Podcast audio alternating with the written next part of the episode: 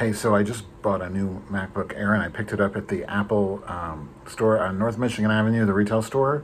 And so I'm in Chicago, obviously, and they gave it to me in a box and they said, Sorry, we're out of bags. And I said, Well, I have to walk to my office. I hope I don't get mugged. Because, you know, I live in Chicago. We do have, you know, a couple dozen murders here every week, if not more. So this, the clerks, the salesperson said, Well, it's a store wide shortage. Um, nobody has bags.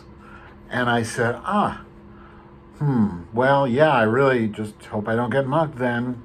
She said, Well, she looks at the trash can. She says, Well, maybe I can see if I can get you a trash bag.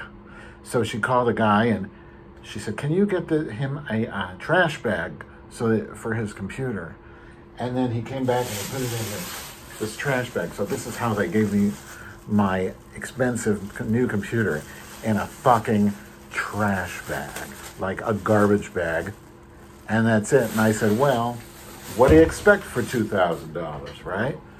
And um, so that's it. I don't know what's happened with Apple, but they're sure going downhill. I had a fight with them earlier in the week because my phone is scratched.